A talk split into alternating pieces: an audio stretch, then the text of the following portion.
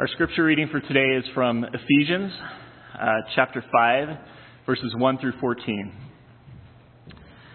Therefore, be imitators of God as beloved children, and walk in love as Christ loved us and gave himself up for us, a fragrant offering and sacrifice to God. But sexual immorality and all impurity or covetousness must not even be named among you, as is proper among the saints. Let there be no filthiness, nor foolish talk, nor crude joking, which are out of place. But instead, let there be thanksgiving. For you may be sure of this, that everyone who is sexually immoral or impure, or who has covetous, or who is covetous, that is an idolater, has no inheritance in the kingdom of Christ and God. Let no one deceive you with empty words. For because of these things, the wrath of God comes upon the sons of disobedience. Therefore, do not become partners with them. For at one time you were darkness, but now you are light in the Lord. Walk as children of light, for the fruit of light is found in all that is good and right and true. And try to discern what is pleasing to the Lord. Take no part in unfruitful works of darkness, but instead expose them. For it is shameful even to speak of the things that they do in secret. But when anything is exposed by the light, it becomes visible. For anything that becomes visible is light. Therefore it says, awake, O sleeper, and arise from the dead, and Christ will shine on you. Join me in prayer. Father God, holy and most high, full of light without any shadow of darkness, empower us to walk worthy of our calling in Christ. Illuminate your word through the preaching this morning. In Christ's name, amen. Please open your scriptures to Ephesians five. We've been going through Ephesians uh, ever since September, uh, except for the break around the holidays.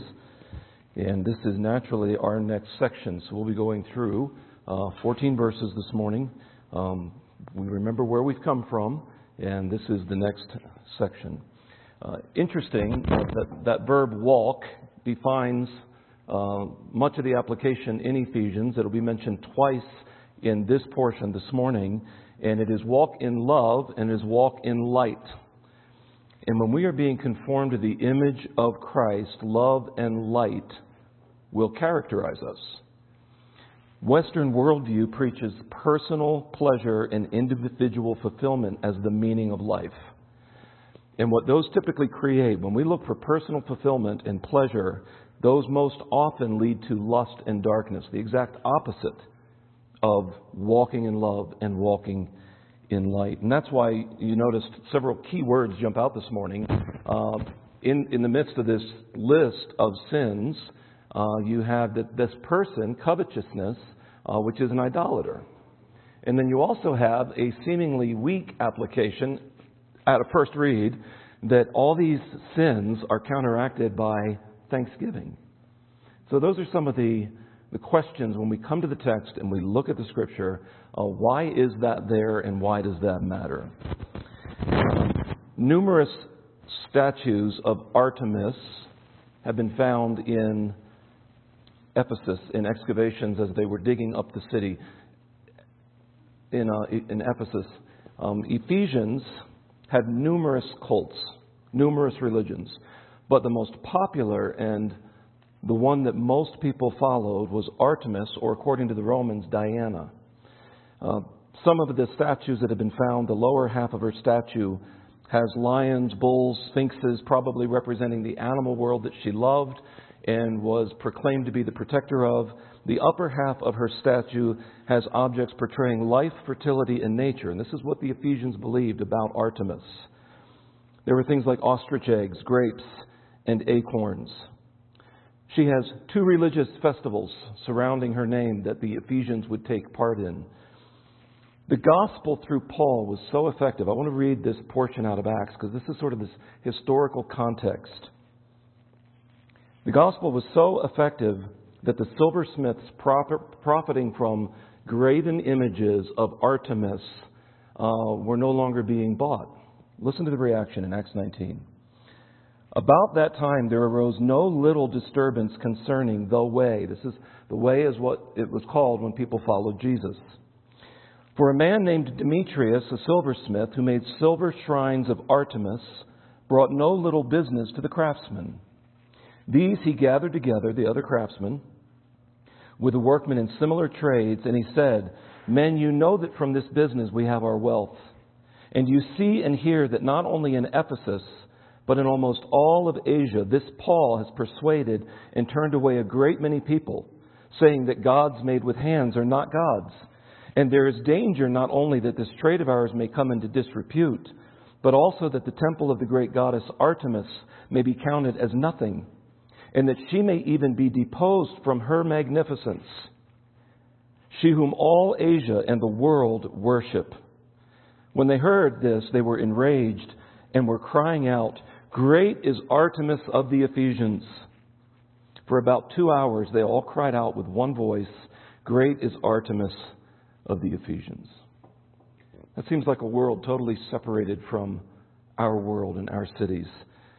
But if you think about it, Ephesus was not totally unlike Miami or Paris or Amsterdam or Las Vegas or Denver. And the rituals surrounding the gods that we worship happen every Friday and Saturday evening. Religious festivals, if you would, worshiping something or someone that the Western world preaches to us we ought to follow. And every week we are sold the same lie that The, the serpent whispered into Eve's ear, and that is, there is pleasure in taking what is forbidden. Every week, again this week, we will hear that hiss in our ear that somehow taking what is forbidden will satisfy. And here's the danger, here's the lie. They say the most effective lie is that which contains the most truth. Is there pleasure in sin? Yes. Or it wouldn't be enticing. It wouldn't be attractive.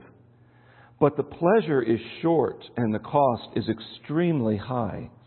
Forbidden things never fully satisfy.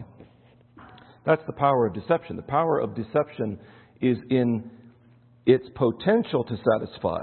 But once you get on the other side of that, you realize that the actuality of it is not the satisfaction you thought it would give you. This is what salvation does. In a parallel passage to Ephesians four that we considered several weeks ago, Colossians three ten says this, Put on the new self, which is being renewed in knowledge after the image of its Creator. So when we image our Creator, we will walk in love and we will walk in light. Look at Ephesians chapter five. There's a positive and a negative command to walking in love. Really, that's the two points this morning. Walk in love and walk in light. Look at verse one again. Therefore be imitators of God as beloved children and walk in love as Christ loved us and gave himself for us, a fragrant offering and sacrifice to God. Do you know that children who are loved by their fathers, particularly it seems, and they feel secure in him, want to imitate him. I have seen my children try to wear my shoes when they were really little around the house. And many of you dads have seen the same thing. And there's a type of imitation in that. They want to be like dad. They want to walk like dad. Added together, my children have been under my love and protection for a combined one hundred twenty-one years. Interesting little math fact. You feel older when you do that, so I'm not recommending you add up all your children's ages right now, but one hundred twenty-one years under my influence, and I silently observe when they imitate my strengths. I'm flattered when they imitate my mannerisms and odd behavior. I love seeing their passion for life, and I grieve when they imitate my weaknesses and failures. You ever do that as a parent? You're like, that is not just peculiar to them. They're imitating me. They're... In this passage, we're, we're told to imitate someone as beloved children. It's an interesting word. In classical Greek, the adjective for beloved, if you see that right there, as beloved children, referred to an only child. And that meant that that child received all of the love and the security that a parent could give to them. It wasn't divided. It wasn't split among six or among three. They got all the attention of the Father. And because he received so much love, he had the security and contentment of being the object of love. You know, that's the same term that it uses for Jesus when it calls him the only Son of God. But what's interesting is that word beloved, only, is not just referencing Jesus. It also now carries over to Christians, because we are also beloved in an only sense because we are in Christ. Imitate God as contented, as secure, as loved children. Imitate him. And what does that look like? And walk in love. And don't miss this. Christ handed himself over as the offering and sacrifice that would fulfill all the offerings. If you look at that verse, that he gave himself up as a fragrant offering and sacrifice to God. Pause there and think that. Jesus, before he was crucified, would read Isaiah fifty-two and fifty-three. He would read those harsh descriptions of the suffering servant. That his face was going to be, his body was going to be so marred beyond human recognition. And he knew that he was the fulfillment of that. He would read Leviticus twenty-three and understand that his death, his sacrificial death, would be the fulfillment of all the Levitical offerings. No wonder Hebrews nine twenty-six says this. For then, if it was like the bulls and the goats that were offered, he would have had to suffer repeatedly since the foundation of the world. But see, he's not like those sacrifices. He, the writer of Hebrews continues, but as it is, he has appeared once for all, definitive and final, at the end of the ages to put away sin by the sacrifice of himself. No wonder John says it this way in John fifteen thirteen. Greater love has no one than this, that someone lay down his life for his friends. That's what Jesus did for us, even while we were sinners, even when we were enemies. So when we are told to imitate our Father as beloved children, that's the kind of love that should define us when we gather as a church. We imitate God by walking in love, by letting our behavior look like this kind of love. But when we imitate the love of Christ, we will also abstain from certain practices. Look at verse three. Because you can't separate these ideas. Imitate God. Okay. What does that look like? Walk in love. And when you are truly loving, look at verse three. But sexual immorality and all impurity or covetousness must not even be named among you. Do you feel that shift? It's abrupt. It's intended to be abrupt. It's intended to be startling. From Christ's self-giving nature as a sweet-smelling sacrifice and a beautiful fragrance, there's an abrupt shift now to the immoralist's self-indulgence, his greed, something he is, he, he's actually willing to exploit other people to satisfy himself. Jesus said in Matthew twenty-four twelve, because lawlessness will be increased, the love of many will grow cold. Verse three describes the culture we are immersed in. A twenty seventeen Huffington Post article stated this. Porn sites receive more regular traffic than Netflix, Amazon, and Twitter combined each month. At least thirty percent of all data transferred across the internet is porn related. We live in a lawless culture where the love, true love of many is growing cold. And here's what we often forget. We can just read a statistic and sort of stand in a pulpit and shout at the devil. But I want I want this verse, I want this section to be helpful to us. We're not just here to heap shame upon one another. What we often forget is the porn industry, industry is supplying what society is demanding. And that's why it receives that incredible, shocking traffic every day, every month. It is a social poison, destroying relationships, eroding compassion, breeding violence, and twisting genuine self-sacrificing love, verse one and two, into greedy, self-satisfying lust. This is, this is what these kinds of sins do. And by the way, God is not against his gift of sex, and that is not a dirty word.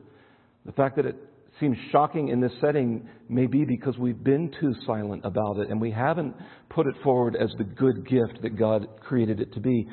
But God is not pleased when his beautiful gift is abused. When his beautiful gift is abused, people are hurt rather than helped. They become greedy rather than find true satisfaction in God. They become enslaved rather than freed.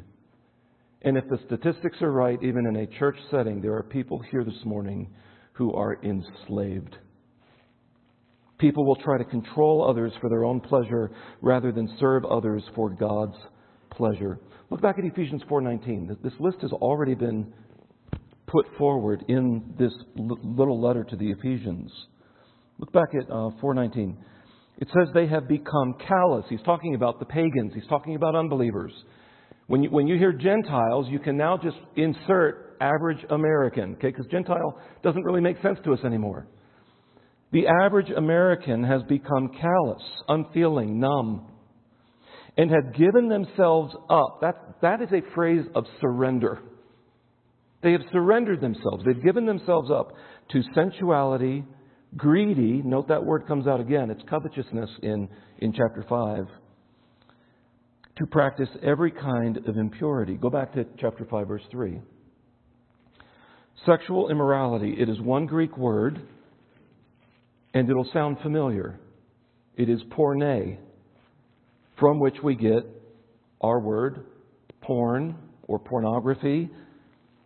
And it refers to those two words, those two English words, sexual immorality, refer to any and all sexual activity outside of marriage, even if it is between two consenting adults.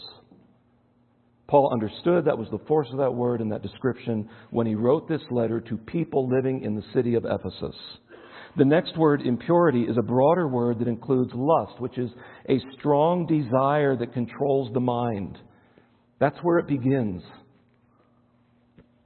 And then covetousness is unrestrained desire for more. That is where the addictive nature of these sins comes into play.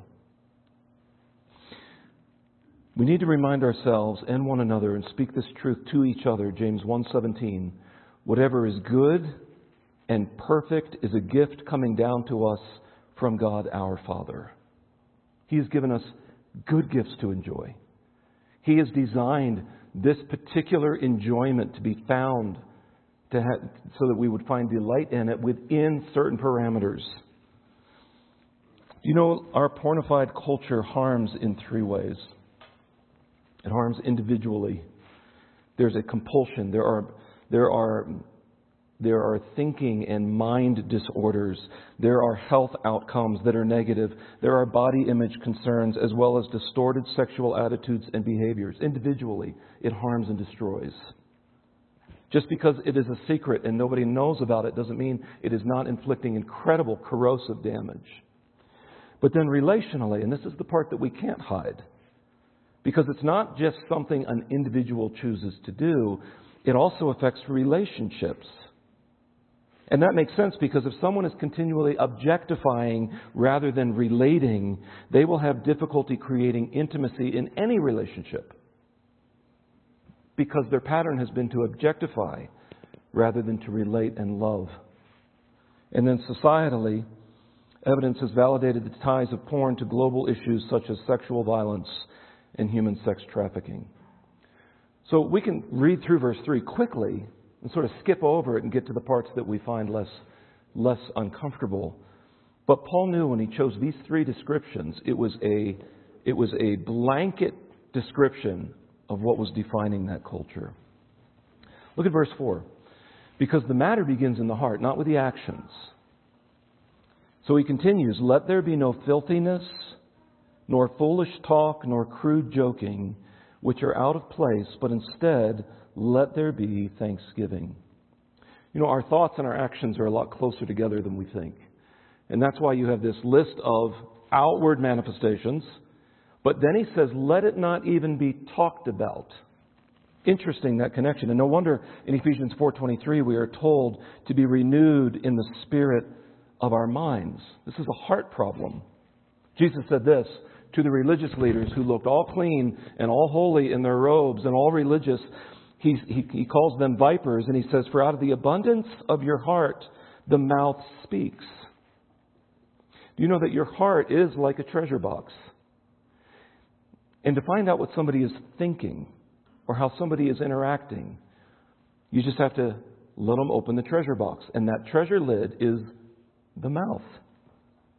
Jesus goes on and he says, the good person out of his good treasure brings forth good, and the evil person out of his evil treasure brings forth evil. I tell you, on the day of judgment, people will give account for every careless word they speak. For by your words you will be justified, and by your words you will be condemned. Why? Because your words reveal your heart.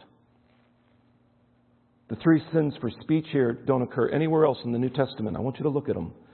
Filthiness. That's obscene talk. Ugliness. Deformity. Something that is dishonoring. Something that is disgraceful. Foolish talk is simply the speech of a fool. It's empty. It's speculative. It carries no weight. It offers no help. Crude joking. This isn't the, the funny sarcasm that many of us enjoy and inflict on others sometimes. There, there's, a, there's a place for good sarcasm. But this crude joking is simply something that is easily turned crass. Things that are inappropriate. Hurtful sarcasm. Regular speech, always being turned dark by, turned dark by innuendo or double entendre.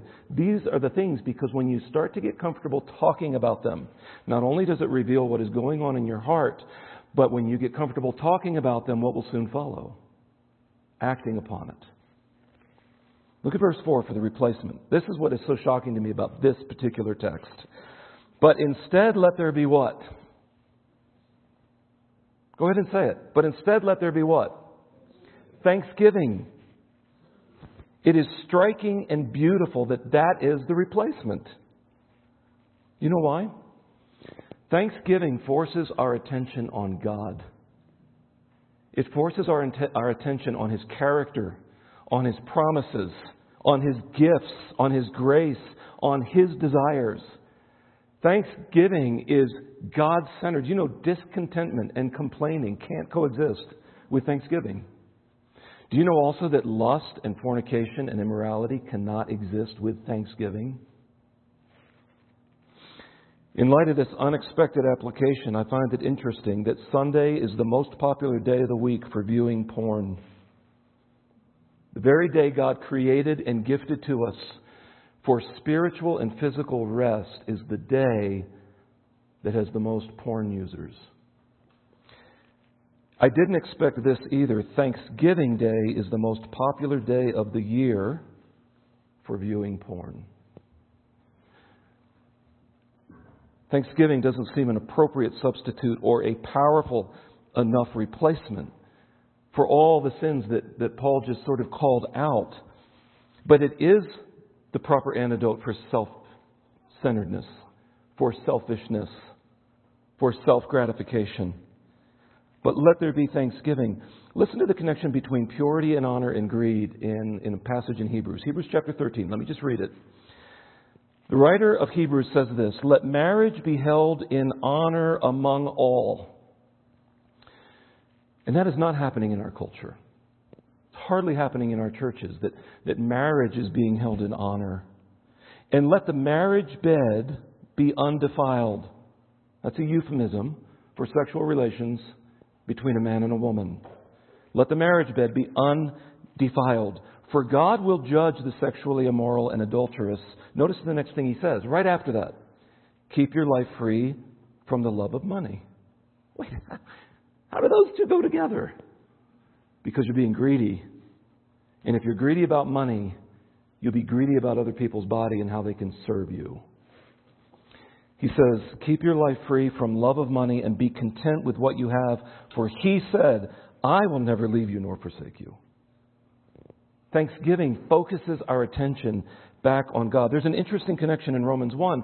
When, when Paul is explaining to the church at Rome this sort of three-tier degradation of human sinfulness, he says this, "For although they knew God, they did not honor Him as God." Listen to this next phrase. "Or give thanks to Him. But they became futile in their thinking, and their foolish hearts were darkened. Claiming to be wise, they became fools, and exchanged the glory of the immortal God for images. Therefore God gave them up in the lusts of their hearts There's that treasure box. There's that greed. There's that desire. God gave them up in the lust of their hearts to impurity, to the dishonoring of their bodies among themselves, because they exchanged the truth about God for a lie and worshipped and served the creature rather than the Creator, who is blessed forever. For this reason, God gave them up to dishonorable passions. Go back to Ephesians five. No wonder, after all this list, three external actions, three thoughts or words. Then he says, but let there be what? Thanksgiving. Listen to Psalm four, verses seven and eight. And, and we need to remind our own hearts about this truth. We need to ri- remind one another. We need to remind our children that God is all satisfying and all glorious to your heart. He can be. Listen to Psalm four. You have put more joy in my heart than they have when their grain and wine abound. In peace I will both lie down and sleep, for you alone, O Lord, make me dwell in safety. Is that true? Are you finding that kind of delight in God? Because if not, you've left your heart open. And along comes the lie that forbidden things will satisfy that openness. Psalm sixteen eleven, the psalmist says, you make known to me the path of life. In your presence there is, listen to this description, fullness of joy. At your right hand are pleasures forevermore. Are you finding fullness of joy and everlasting pleasure in God? Psalm thirty-seven four, delight yourself in the Lord. See, delight has an object. Delight yourself in the Lord, and listen to what the effect is. And He will give you the desires of your heart. Problem is, we reverse those. We try to we try to satisfy the desires of our heart before it's focused on God, and we find out that they spoil and they and they're ruined. Delight yourself in the Lord, and He will give you the desires of your heart. Paul now adds a motivation. Look at verse five to this, but be thankful. Look at verse five. For you may be sure of this, that everyone who is sexually immoral or impure, or who is covetous, uh, covetous, that is, an idolater, has no inheritance in the kingdom of Christ and God. Now he's going to restate the motivation. Look at verse six. Let no one deceive you, because what he just said is narrow and hard. Let no one deceive you with empty words, for because of these things, what things? Verse three, verse four. For because of these things, the wrath of God comes upon the sons of disobedience. Do you know, in our culture, our culture has preachers. They, they preach Friday night. They preach Monday morning. They're unashamed of their message. They're not worried about their churches closing or becoming unpopular, because theirs is a popular message. Paul is going to warn us. Don't let anyone deceive you. See, we don't mind just being excluded as long as there's not judgment. Annihilation is okay. Just let me die and go off into nothingness. Just don't hold me accountable for eternity. The force of the text is clear, that those who habitually live in unrepentant immorality, impurity, or sexual greed, this is not the occasional episode that is repented of because the Holy Spirit is given conviction. Or, or even the one who is entrapped as a believer. Galatians six, chapter one leaves room for that. Who seeks help or, or is, is miserable in that. But it's the unrepentant immorality, impurity, or sexual greed, because they are devoted to their own will and desires instead of God's. Our culture of pluralism and tolerance will tell you there is no judgment. There are no consequences.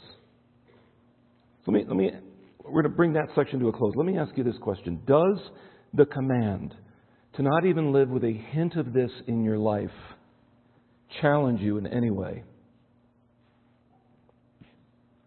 And if so, what is our response? If God exposes, because He is light and He exposes this darkness, and He looks at the contours of our heart and our life and our choices, even in the past twenty-four hours, and the light shines, what is our response? Look at verse seven. Walk in love. And now he, he moves and he says, therefore, He's going to say, walk in the light. Therefore, do not become partners with them, for at one time you were darkness, but now you are light in the Lord. Walk as children of light. The idea here, the partnership, is the idea of business partners or a legal binding. It's a very close relationship. Second Corinthians six fourteen to sixteen says this: be not unequally yoked with unbelievers. We don't use that term about being yoked. Uh, the idea was that yoke that they would put oxen in or other animals. There was actually a law that that forbade you putting an ox together with a donkey. That's the unequal picture of being yoked together. As a matter of fact, in Deuteronomy twenty-two verses nine, he says, you shall not sow your vineyard with two kinds of seed, lest the whole yield be forfeited. The crop that you have sown, the yield of the vineyard. You shall not plow with an ox and a donkey together. Okay, why?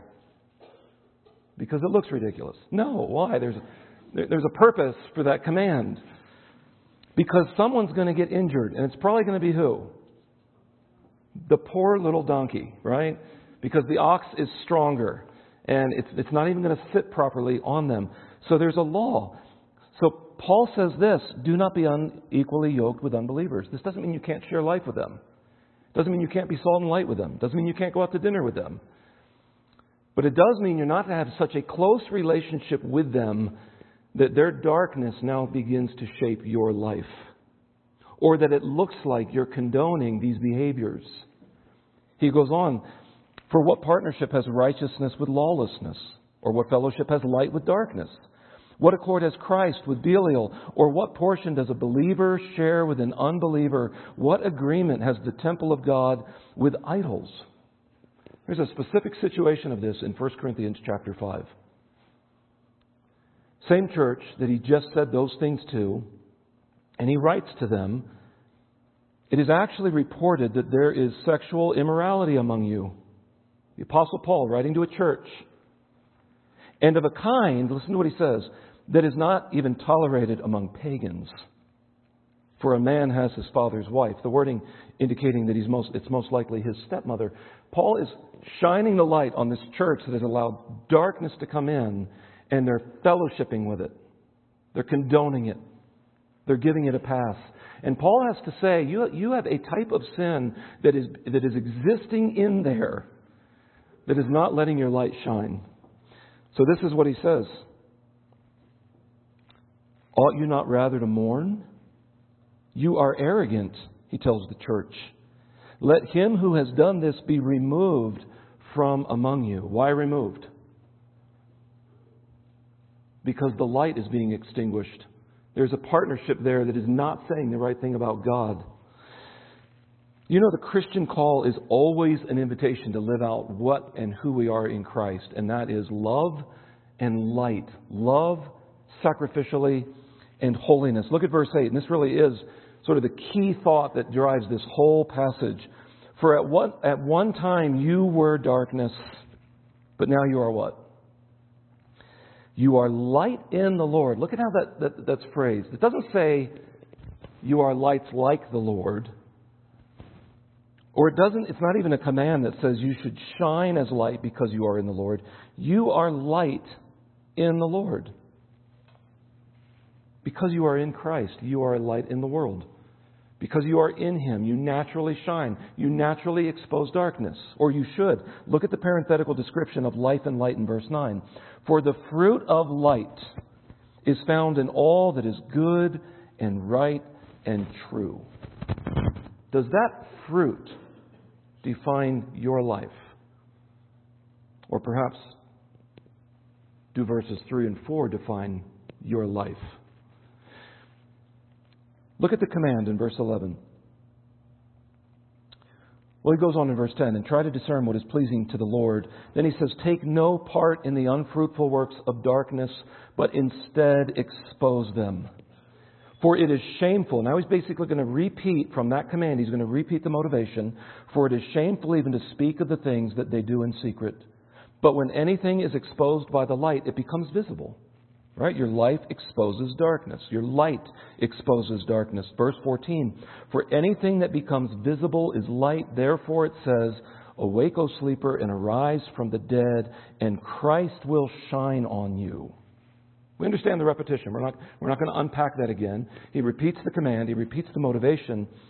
But he ends with a quote from Isaiah sixty, verse one. Let me read that verse to you. Paul is referring to the glorious promise, and he says, "Arise, shine, for your light has come, and the glory of the Lord rises upon you." Paul now makes connection to that Old Testament promise, that glorious promise to Christ's resurrection. And if we are in Christ, we shine as Christ, unless we have allowed pagan behaviors to pull us back and allowed our life to be described by darkness.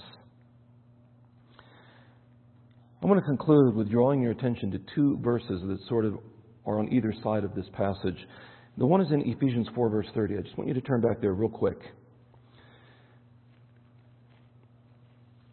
Paul says, "Do not grieve the Holy Spirit of God." The word for grief there is a strong word that expresses the sorrow that someone would have at a funeral. Do not make exceedingly sorrowful the Holy Spirit of God, by whom you were sealed for the day of redemption. When you believed, God gave to you His Holy Spirit. But that Spirit can be grieved. Let me ask you, has there ever been a time where you, you initially started down a path of sinful choices and God clearly and unmistakably prompted you? It almost sounded like, and you're like, "Yes, Lord." And it is a gift, and it's something you sense and you feel. The prompting conviction of the Holy Spirit. And you turn back. But when you ignore that prompting, and you choose to sin, or you choose to double click, or you choose to keep looking, and you plan to do it tomorrow, and you plan to do it Tuesday, and you plan to do it Wednesday, and you no longer hear, it's possible, as First Thessalonians says, to quench the Spirit. He's no longer active like a flame. You've doused the Spirit. Everyone, every believer in here this morning either has a grieved or an ungrieved Holy Spirit within them. And here is what the Holy Spirit does. He prompts you. He directs you. He's like a coach. He steers you.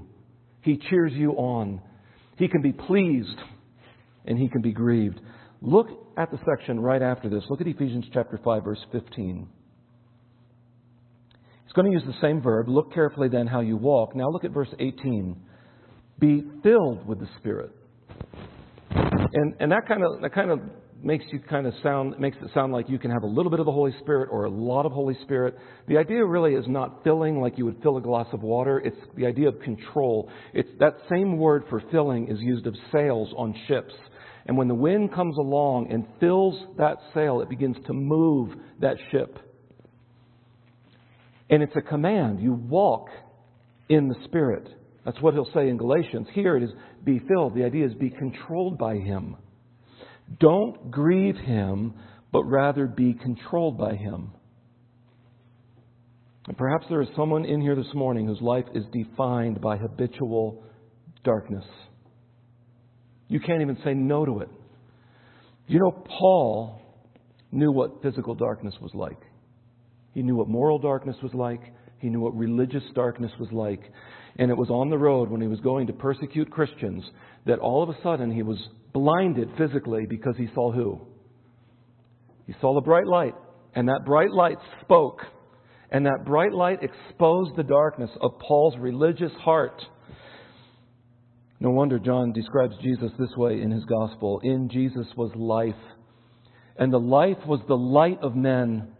The light shines in the darkness, and the darkness cannot overcome it.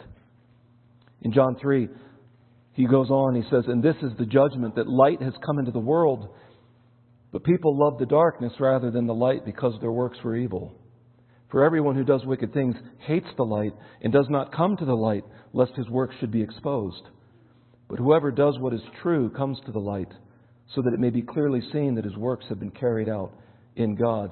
Jesus says this in John eight, verse twelve, Jesus spoke to them, saying, I am the light of the world. Whoever follows me will not walk in darkness, but will have the light of life. If all you know is darkness, go to the light. Jesus has died for you in your place for your sin, for your darkness, for your guilt, for your shame, for your evil choices. Go to the light. And if we confess our sin, He is faithful and just to what? To forgive us our sin and to cleanse us from all unrighteousness. On the back of your bulletin, you'll see a section of just helps and sermon notes. I want to draw in conclusion to one verse for believers, First Corinthians ten, verse thirteen. Just listen to the fourfold promise. Your struggle is not unusual.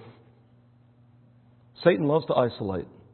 He loves to think that we're the only one that struggles to this level or struggles this difficult. The temptations in your life are no different from what others experience. And I love how it, he follows it up with the next promise. God is faithful. And you know God is faithful even when you're not. And God forgives even when you're not faithful. Then the third promise, God will not allow the temptation to be more than you can stand. And the reason for that is the fourth promise, when you are tempted, He will show you a way out so that you can endure. If you're a believer this morning, there's a way out.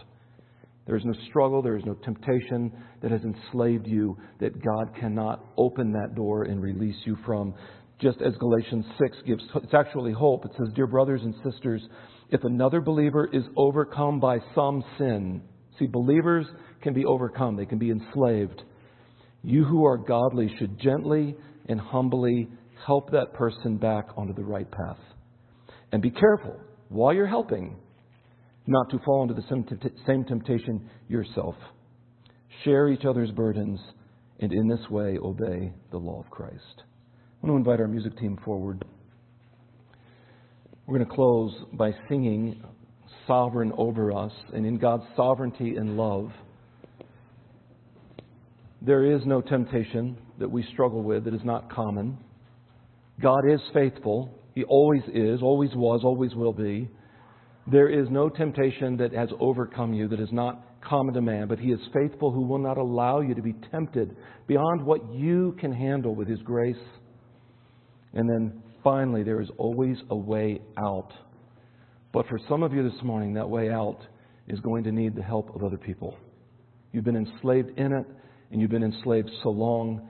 And that's where God has gifted you with brothers and sisters in Christ to take you by the hand, not to throw rocks at you, not to heap shame upon you, but to take you by the hand and help you out so you can again walk in Christ-like love for the benefit of others and walk in light and holiness so that we are salt and light in this dark, dark world. Let's pray.